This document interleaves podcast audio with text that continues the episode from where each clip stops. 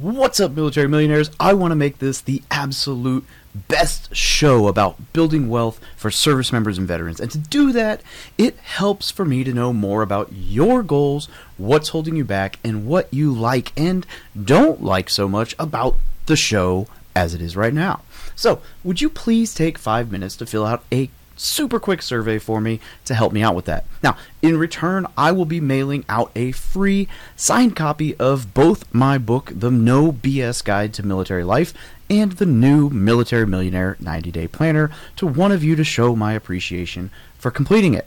You can find the link to the survey notes for the show at, well, in the show notes for this episode, and then at FromMilitaryToMillionaire.com slash survey. Once again, that's from militarytomillionaire.com slash survey for the chance to win two free books and help make this show the very best that it can be. I'd really appreciate if you could take a moment to fill out the survey and now relax and enjoy the show.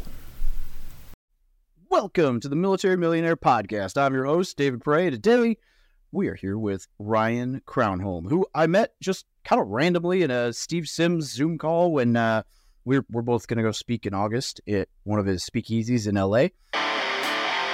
Welcome to the Military Millionaire Podcast, where we teach service members, veterans, and their families how to build wealth through personal finance, entrepreneurship, and real estate investing.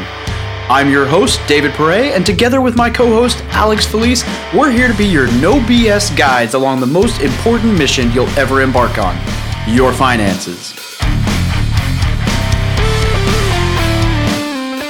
One, you're clear to depart friendly lines. Roger, Vic 1, Oscar Mike.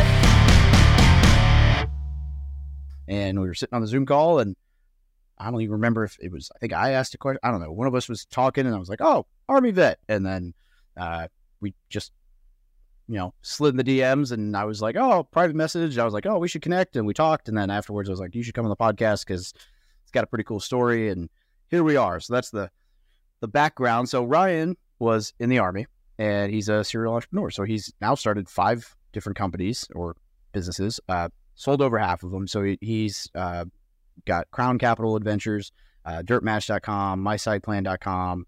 Uh, Grassroots was construction, and then he's kind of built out from there. We'll talk about all that. Uh, and he does a lot of uh, mentoring now uh, for entrepreneurs, CEOs, veterans, uh, and both current and formerly incarcerated individuals. And then he's also done a lot with uh, crypto and NFT projects and uh, just a lot of really cool stuff. And yes, uh, yeah, so we were talking, and I was just like, dude, that's a lot of just interesting kinds of businesses that I don't know anything about. And, uh, you know, not real estate. Well, I mean, there is real estate, but just a different topic. So I was like, this is going to be fun. So, Ryan, thanks for joining us today. Yo, what's up, Dave? Good to see you, man. Yeah, uh, I, I had an interest, I guess, a fun time in the conversation with you as well. And so uh, it's cool what you're doing on the podcast. So hopefully, my journey over the past 20 years or so after getting out of the military is interesting to your listeners. Oh, I'm sure it will be. Yeah. So uh, I guess first question would just be, you know, um, you, you were in the army. What, what, did you what did you do in the army, and and how did I guess where'd you where'd you get started? How did you go from army and what you did in the army to starting a business? Yeah, so well, I, in the military, I was a 14 Sierra in the Army, which is Stinger missiles, Avenger crew member, so air defense, which does not translate into a civilian job at all. Very, very applicable. So, yeah. so got out, and uh, you know, it, it, was funny. As soon as I got out, uh, my parents were like, "Oh, you can stay with us for a little while till you get back on your feet." Well, two weeks later, I went to the gym, and I came back, and their house had burned down. And so it was like, okay, no more house. They were under construction. And so I'm out living in my car and like sleeping on friends' couches, like, uh oh, this isn't good. And uh, so really rock bottom, uh, which is, which turns out is sort of a, a, point for me where I, where I sort of buckle up and, and get the most sort of motivation to get stuff done. And so I was working at the time as like a bouncer and then eventually a bartender and sort of working the restaurant scene while I was in college. And then uh, I decided to go out and start doing uh, hauling business. And so I had this this old truck that I bought, and I threw a trailer on the back of it. And I started going to construction sites, just cleaning it up because I could do manual labor. I love manual labor. And so by the time I graduated from college, that little sort of haul trailer turned into a dump truck and then another dump truck and eventually into, by the time I graduated, about 10 trucks and 20 guys and doing a little over a million a year in sales. And I thought, you know, all my friends are graduating from college. They're getting job offers for like forty thousand a year, and I'm you know making a little six figure salary and like doing pretty good. And I think I'm going to stick with it. And so uh, that business grew into over the next um, you know decade or so into a pretty good sized general engineering company, demolition, so heavy equipment, trucking, excavating, uh, as well as other offshoot businesses. So I had some recycling centers up in the Bay Area, property preservation company. I had several other businesses sprouted over the years. And so um, turns out I was just really bad at working for other people, kind of learned that in the military. Uh, like I, I don't want to be an employee. And so the only option for me was to figure it out myself. And so that's what I've been doing now for 20 some years.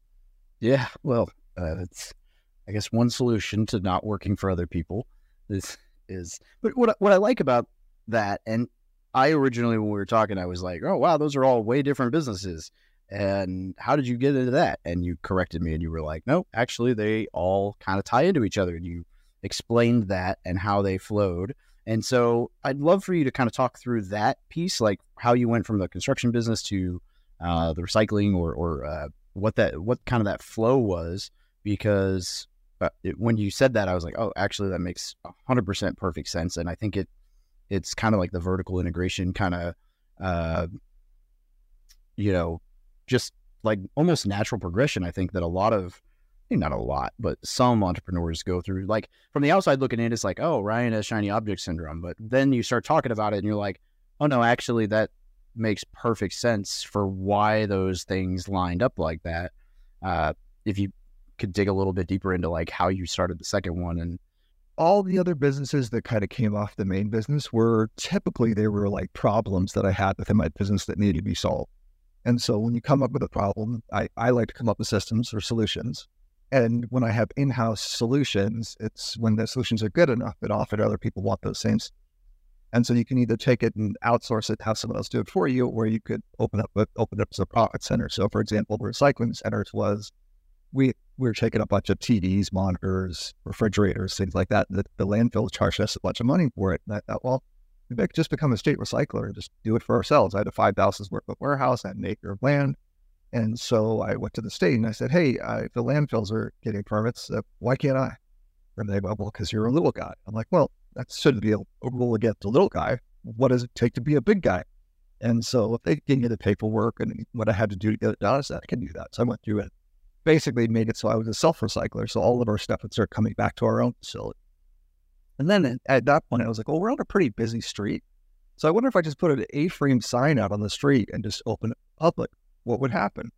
And it turns out a lot happened. Cars started coming in, and we started, you know, pretty soon we're recycling million, millions of pounds of uh, TVs and CRTs and electronics. And uh, we had, I started making arrangements with the metal recycling companies. So they would bring me dumpsters. They were paying me by the ton. And so it turned into a nice business. I thought, I could probably do another one of these. And so I opened a second center and then uh, started doing like recycling events all around the Bay Area. And so this, what was a uh, uh, you know a pain point for me, which is you know it, it, was an expense, I turned into a profit center, and so uh, that was one really good one. I had some other ones too, like you know in 2007 when the housing market was correcting. Um, you know, we were seeing a lot of these foreclosures everywhere, and I thought, you know, hey, we got all these trucks that were having a hard time keeping busy because the new construction had had turned off basically then the economy was kind of dropping down, but we're seeing all the foreclosures. So I got to find something to do with these trucks. Start calling on banks and realtors and everyone. It ended up being a, you know one of the larger uh, uh, REO specialists, like clean up property preservation companies. As long as the guys were willing to strap water heaters and put up smoke detectors and weed whack and you know uh, board up houses or whatever we had to do, and so grew that into a pretty good sized company as well, just to carry us through. Um, later after that, um, I also had uh, turned into what was uh, like a really oddball sort of niche, but uh, the largest swimming pool removal contractor in California, uh, where we were taking out 300 swimming pools a year. It was another niche that had sort of surfaced up, popped up. And I go, well, I can do that. So, you know, specialize it, bring in a geotextiles engineer and, you know, perfect my process and make, set my equipment all up for that, that, that purpose. And it was something that was sort of very repeatable. So it's very easy to train people to do the same processes over and over again. Therefore, the profitability was great. You know, 70% margins, gross margins on a pool removal, where most of construction is, you know, 35, 50%. So worked out really well. So um, I'm always just looking for opportunities. Uh, within those businesses, Uh, you know, there was other issues that I had, like at the end of the day when I would for a pool removal, I'd have to come home and I'd have to drop my site plan. It was a huge, huge pain in the butt. So I created a process around that, and um, and my process made it so that now I could uh, basically send the uh, send the report the request to my drafters, and the drafters would have my plan in my email box in the morning. I'm like, oh, this is a huge time saver for me. I love it. And I thought, hey, I wonder if anyone else could use this service. And so I opened it up to the entire U.S. And now, you know, we're we've been in business for about nine years doing site plans, one of the largest provider of non-certified site plans in the U.S. Um, dirt was another issue, you know, because we were swimming pool. We needed about a thousand yards a week of dirt to fill, you know, five or eight pools. And so, uh, so I had a person in my office whose job was to uh, broker the dirt out. And so they would make phone calls, truckers, excavators, and uh, and they would just coordinate to make sure that I had the dirt that I needed, while making sure my competition wouldn't get any dirt that they need. Um, so kind of run a little mini monopoly. And after I sold that company, I thought, you know, that might be another one of those systems that would be really useful to other guys in construction. And so that was the, the dirtmatch.com. Now we are the largest online uh, brokerage service for dirt. And so uh, it's been uh, very successful. Millions of yards of dirt are exchanged on Dirt Match every year. And um, just taking the problems that I had with my business, creating a system around it, and then uh, asking other people if they would find it useful. And that technique has worked. Yeah, I love it. I, I absolutely love that idea, that mentality. And I think it's I think it's great. I think uh, I've made a lot of videos talking about how my I think the most valuable skill set that like an entrepreneur can have is like creativity and just the ability to think through a problem and and be like, oh, you know, actually, uh, and I think those are all just really good examples of like the idea that like you didn't take an expense in a landfill and figure out a way to reduce that expense by having less items to recycle you figured out how to completely eliminate that expense and turn it into a profit. Like that's, I mean, most people like, oh yeah, we reduced this expense by 30% and that would be still good. Like that's not a bad thing. But to flip it upside down, to turn it from red to green and then build a business around it to turn it into a revenue generator is just a whole different way of thinking. And most people don't generally think that way, and it's really cool.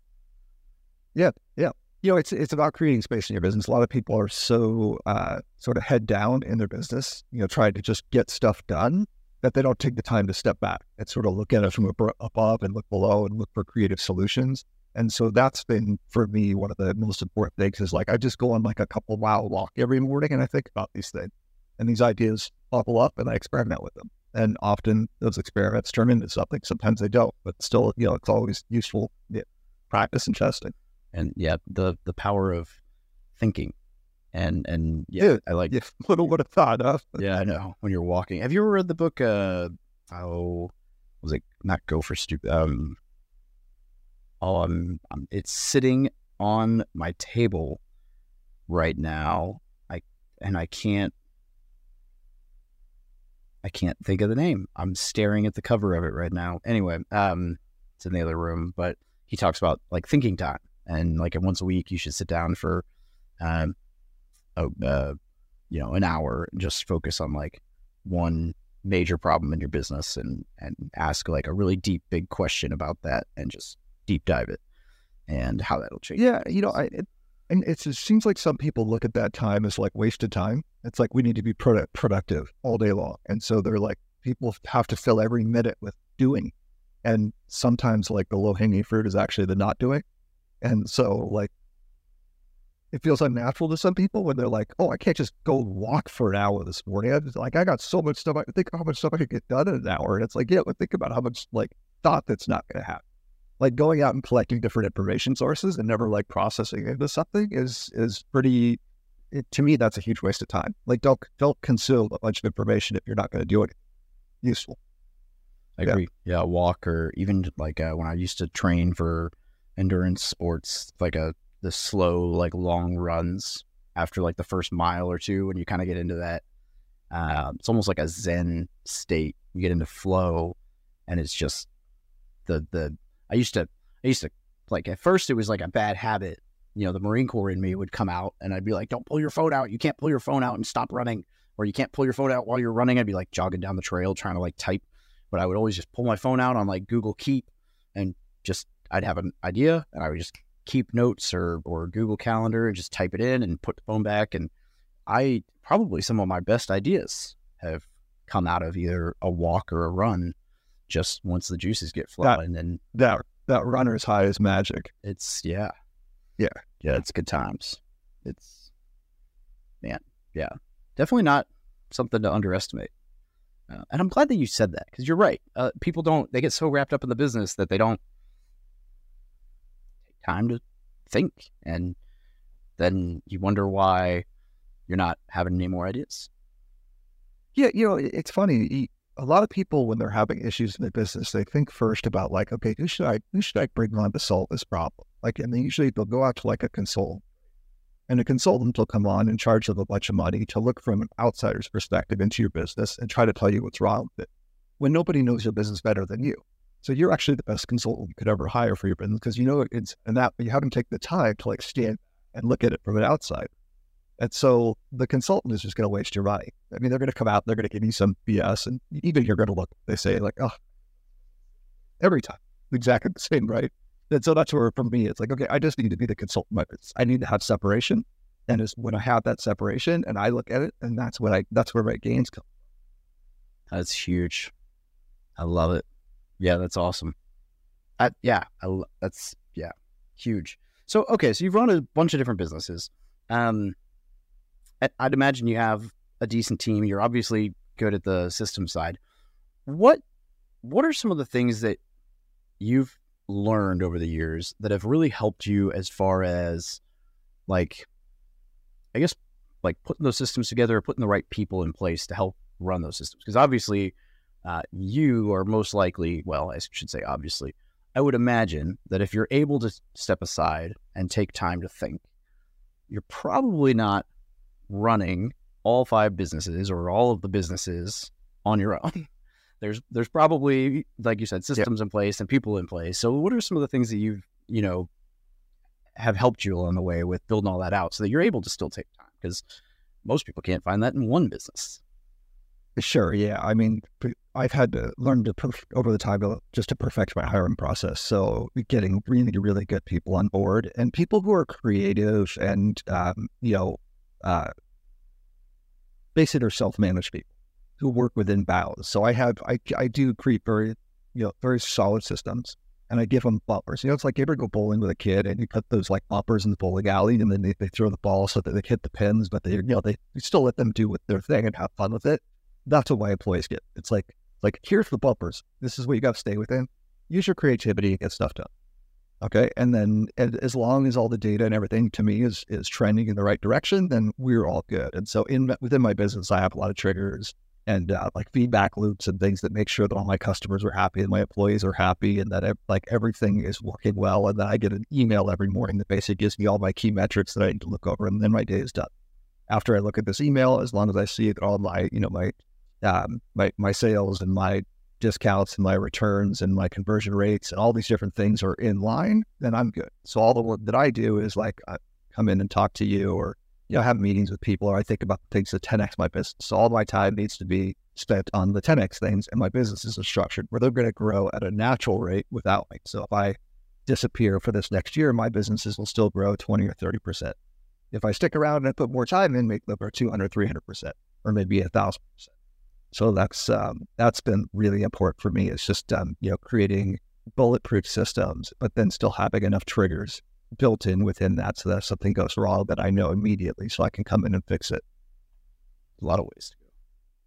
I think there's you know since you're uh, you know military uh, focused podcast, you know I, I I think that there's a lot of things that I've seen in veterans that have worked for me and other things within myself as a veteran that have, have been really beneficial to me as an entrepreneur. Um, and you know, let's let's throw throw that idea around a little bit. Just because I love veterans, I mean, it's like my when I was at had a construction company, it was like it was some of the only people I could find that were like like really knew how to work and not complain, or at least if they complain, they just complain about each other, and actually it's like team building almost. Like it's so. Um, it, Yeah. one of the things, especially in construction, is hard work, you know, and um, and something about when you're in the army, like for me, I was army, you're Marine Corps, but um, so you're probably tougher than I. The the ability to like to know that you can't just walk away. Like you have to build this like this uh this resilience to like I can't just be like, oh, this is too hard, I'm gonna leave. Because that's what I would run into with a lot of the other guys uh, that work, worked for me if they hadn't been in the military or hadn't been in a situation where they could just quit like another job. And so they have this ability to like to sort of just push past really hard things. And that in entrepreneurship is incredibly valuable because it can be really, really hard. You know, although my businesses, uh, for the most part, run themselves now, now when you're starting a business, like there's no way around the hard stuff. I mean, it is hard. It is defeating. It's, you know, there's failure after failure. And if you don't have grit and resilience, you probably won't make it through. And most people don't. And so those are some things that I've seen uh, that have helped, at least Yeah, for no, me, that's really helped me out. I, I actually I joke all the time about uh, the BMW phase of entrepreneurship, below minimum wage, and uh, I I joke that uh, all the hurry up and wait and extra Yeah. duty you do in the military for no extra pay uh, trains you for that because it's like by the time you get out of the military, you're like, wait, I'm working for free, but it's for me instead of the DoD. Like this is this is great. I'm used to working for no extra money, but at least it's for my dream. Um, you know, it- Right. Well, it's also, you know, for me in the military, there was a lot of frustration around the way that things were done. And so if you're, you know, if you're the kind of person that actually likes to optimize things and, and create systems and like to, to build things that are that are substantial and run well, uh, being in an organization like the military where they don't do that uh, will drive you crazy enough to where by the time you get out, you're like hardcore about brewing exactly the opposite. And so, like, there was things that you'd go to the motor pool and they're like, sweep the floor. We're like, we swept the floor yesterday. It's clean, but there's like grease on the walls. Why aren't we cleaning the grease on the walls? You know, because that's not what I told you to do. Do some push-ups. And like that kind of stuff used to just drive me crazy. Like, like, like there's things we could do to make the systems work better, and we just don't do them. yeah, I always And uh, and so that was like, you know, whatever. I think there's a lot of things that you, you pick up in the uh, military that feel sweeping of the parking lot to show you know how clean your parking lot was when the CG came or the sergeant major came, and you're like, I don't think the CG or sergeant major cares how clean the parking lot is. Um, but this is fun. Thanks. Like I'm in my Charlies out here sweeping in my core Yeah. rather than like because we can't. Heaven forbid we wear our nice, you know, camouflage utilities on duty instead of nice khakis. But whatever. Oh, yeah. like this makes no sense. But yeah, no, Yeah. I love the Marine Corps. Yeah, for sure, good to have so it behind us, though. It's good Yeah. times. But yeah, no, I I'm I'm glad to hear you say that about hiring veterans. Um, because I I definitely think that there's uh unique advantages. I I mean, there's a lot of tangible skills depending on your job that you get being in the service, but there's a ton of, I think, unique intangible skills that service members and vets bring to the table when they come off of, uh, you know, active duty or or even reserves. Um, just, I think a lot of life experience for one at a, at an early age, uh, especially. Uh, you know, you compare a a 24 year old coming out of the service to a 24 year old coming out of college, and I think there's a noticeable difference in the experience at that age of just what they've done in life. Um, but then, I mean, just the there, Yeah. there's just it's just a different different. I don't want to say different breed, but I think we all know, right? Like the discipline and the grit and the um, it, it takes a certain type of person to go and and I think a, a part of it is bred by the military for sure. Part of it's just that only a certain type of person goes in the military, you know, and and so it's what chicken egg.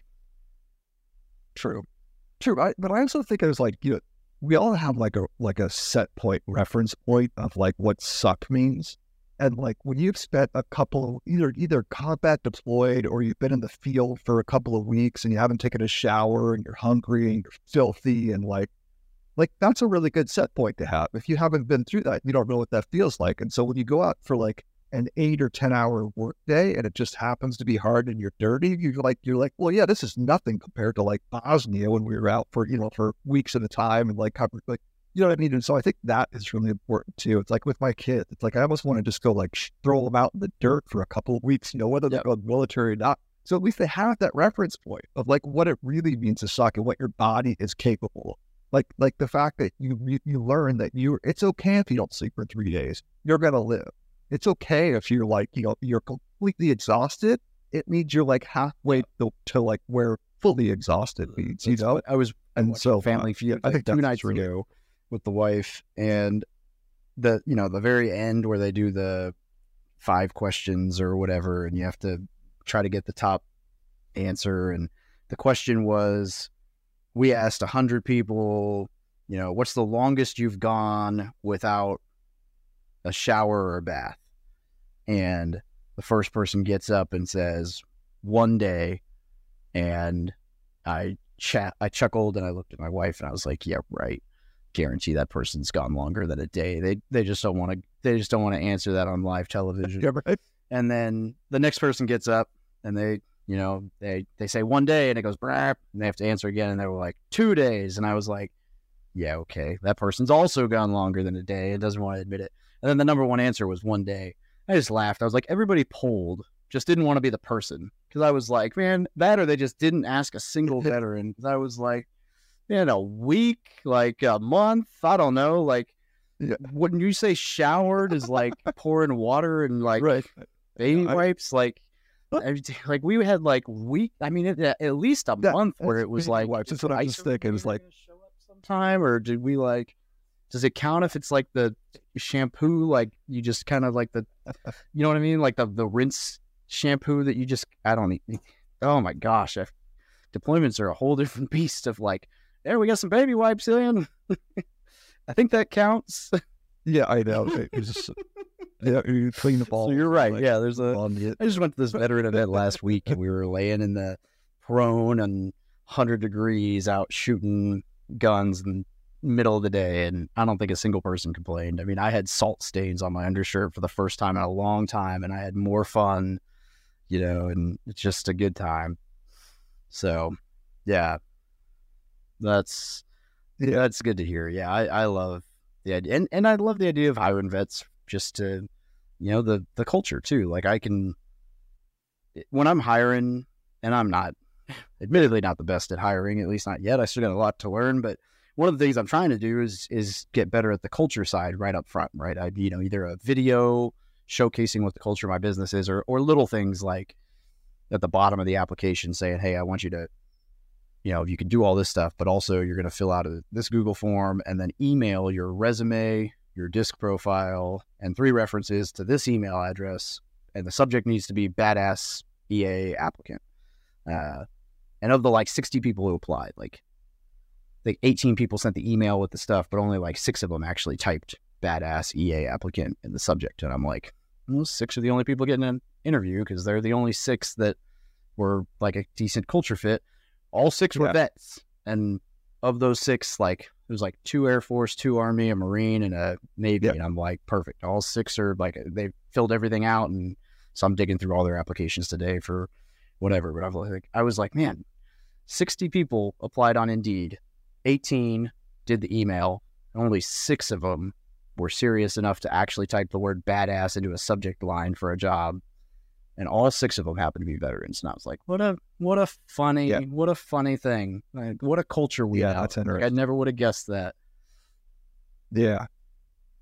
Yeah, that's that's a good that's a good start when you're hiring is just to like the basics, like have some sort of attention to detail. And that's one thing they can teach you in the military is attention to detail. But for me, like when I'm going through the, I by the way, I'm a huge pain. Like if I have 100 applicants, I've got like 20 of them put through a test, and then I put another like that, that the one 10 of those I'll get rid of, and then the next 10 I'll put through a test. Get rid of five, next five I'll put through a test. And the and the test actually doesn't mean anything. It's more like the communication, like how quick were they turn around, like did, were they courteous? Do they seem like you know were they anxious? Like like all of the other stuff besides the actual test I'm doing is firm. Yeah, it's like the uh, and that's how I get down to the people. and two of two of the my favorite like things that I've ever heard from people with interviews, and, and one of them I don't think you could actually do. One of them is like the you you on like your third or fourth interview, you just like on the way on the way to the interview, you go shopping with the person, and then you just watch to see if they put the card away when you're done, and that's that's the that that right there is the whole interview. But the other one is so so that was But you go shopping. You go. so I I haven't I haven't, but I heard someone say once Right. that what they do is they will they will get in the car to like go to lunch and then be like, oh hey, we got to go run and and do whatever real quick, and they will like stop off to like run an errand at like Target, and they'll like you know whatever, and they'll have a cart and some like obscure thing, and somehow they'll have it to where the applicant has the cart. And like the entire interview is literally to see if the applicant puts the cart away once they drive off once they Yeah, it's- that is. yeah i'm like i don't know how you'd pull that off but it's like they're like yeah there's no social reward for whether they put the cart away or not so if they do they're my kind of people and if they don't then i don't want to work with them and they don't know that that's the interview so it's just a real test of their character i'm like i don't think i could pull that off but the other one that i find interesting though is they'll do like the second or third interview over lunch and they'll just show up 20 or 30 minutes early and tell the waiter like hey no matter what mess up their order. I just want to see how they react.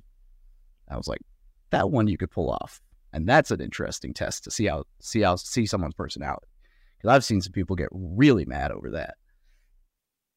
Yeah, I I like that. Yeah, that would be good. Like even just being in a car with them would be good. Like let them drive. Mm. If someone puts their blinker on, do they like speed up not to let them in? Or are they yeah guy? Like I don't want that. it's guy. it's amazing when you think about it like how much of Yeah. hiring doesn't Cool. actually come down to what you know at all like i mean you got to have some app skills Yeah. but Well, yeah, you- you hire you hire on potential. Like you you you can train anybody to do any job, but what's what's more important is like the work ethic and like whether they're a nice person. You can't train someone to like to have better work ethic or to be a nicer person. Yeah. It just doesn't Yeah. work. But you can or train to, or to keep like, their drive cool in a stressful situation I'll go with the I'll go with the hardworking the hardworking person who's like fun to be around, like who doesn't know how to drive a tractor, over the guy who's like worked at ten different companies, knows how to drive a tractor, but he's a complete jerk and everyone hates him. yeah Like yeah the that- guy who that guy- I got no, no need for him. So. Yeah. definitely more valuable to me than yeah yeah and then the old uh like at the very bottom of my application i have like the one of the requirements is that you have to be able to pass the the chug a beer test like would i be willing to meet this person to drink a beer on friday night if you're not like cool enough like not that i'm gonna go and drink with all my employees but like if if we don't jive enough that you're the type of person I'd be willing to go have a beer with, then it's just not to work in in the company. Like, sorry, because well, for one, I like to be able to be like, it's Friday, we're gonna go have a beer for lunch, and you're gonna go home. I don't care, like whatever. And not that you have to have a beer, but like that's the culture. Like, if you want, like, hmm.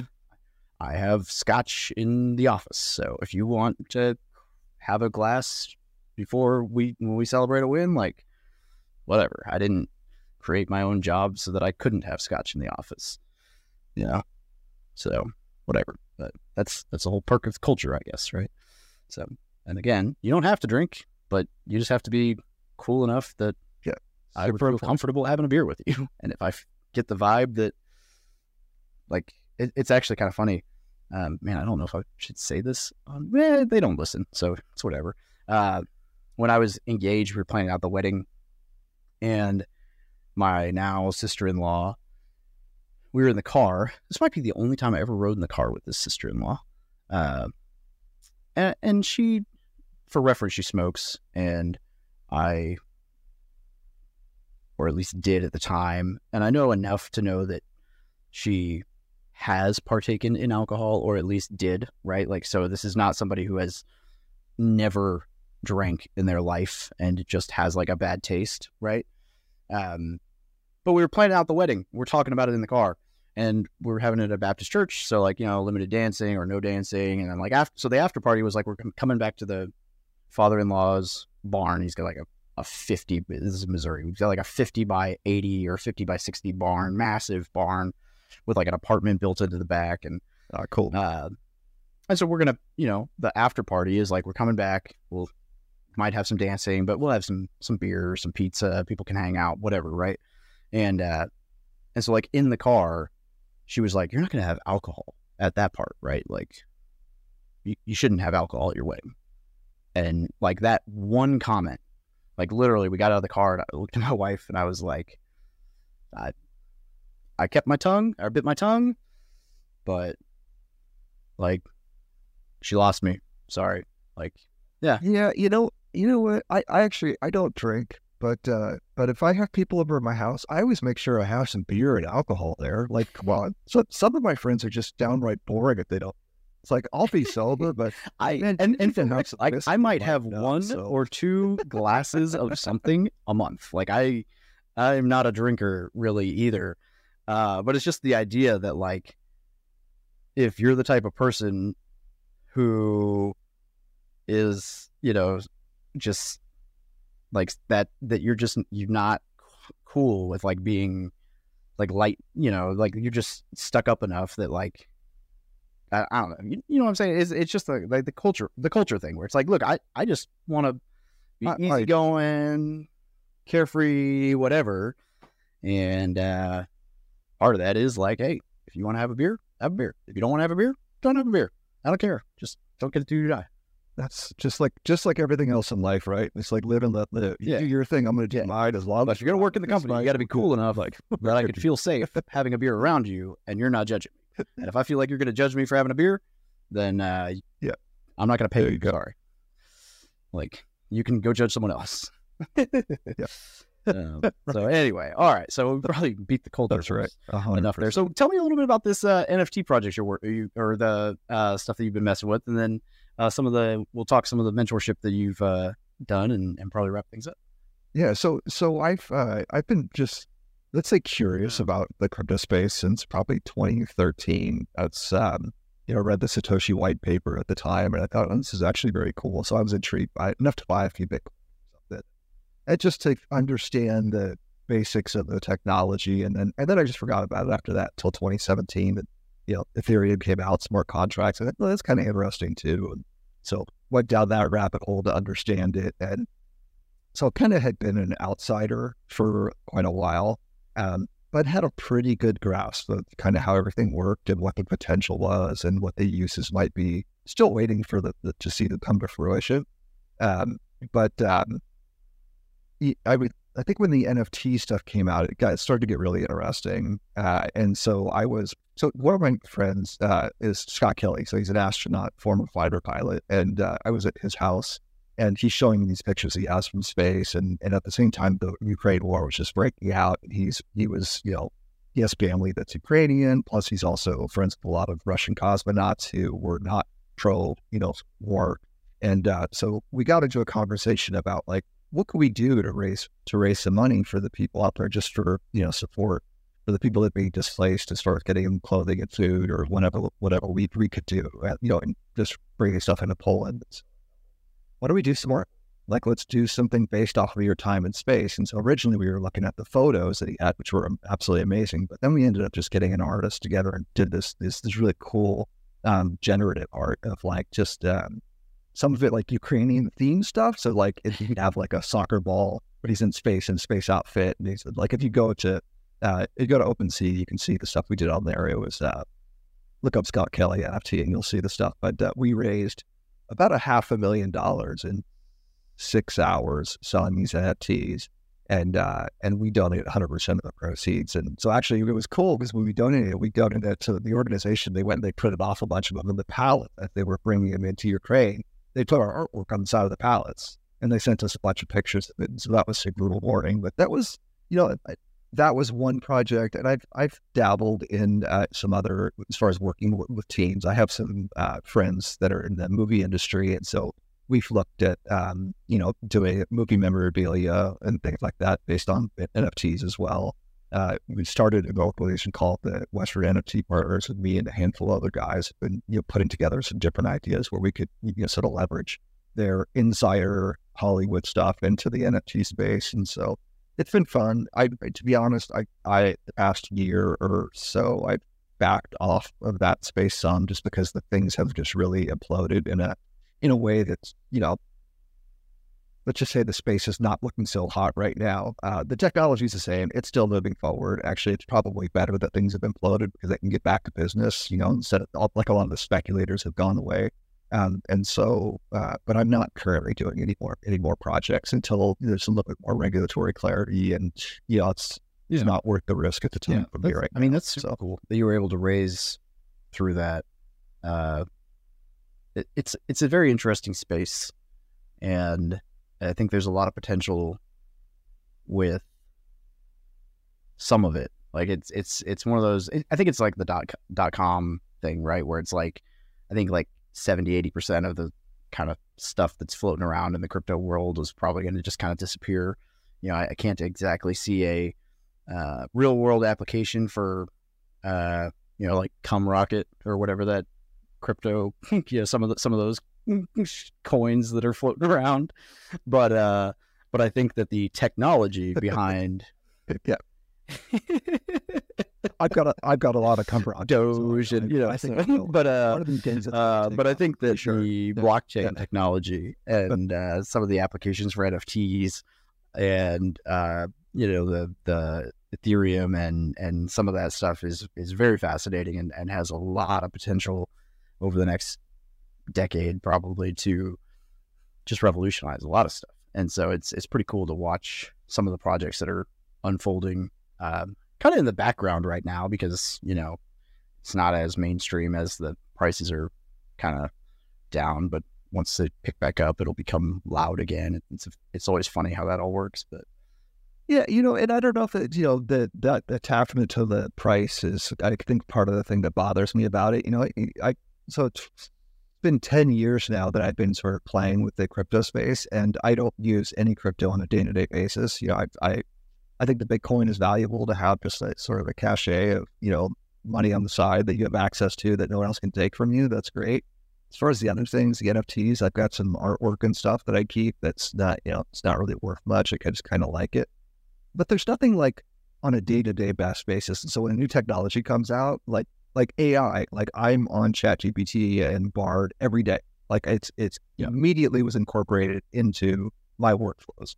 And so that was the technology that was like, well, this is really useful because it's here and it's here to stay, and I'm using it every single day. Whereas the crypto stuff hasn't done that yet after a decade, and that kind of, Yeah, I, you know, that I think I would that agree with that a little bit of a red yeah, flag. like I see some real world applications for things like uh, blockchain and NFT potentially replacing title companies or you know stuff like that. But it it's gonna take a long time for that stuff to come to fruition.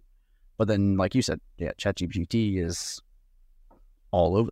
I mean, that's I've replaced a lot of processes within my business, or or at least dramatically decreased the time for said processes within my business.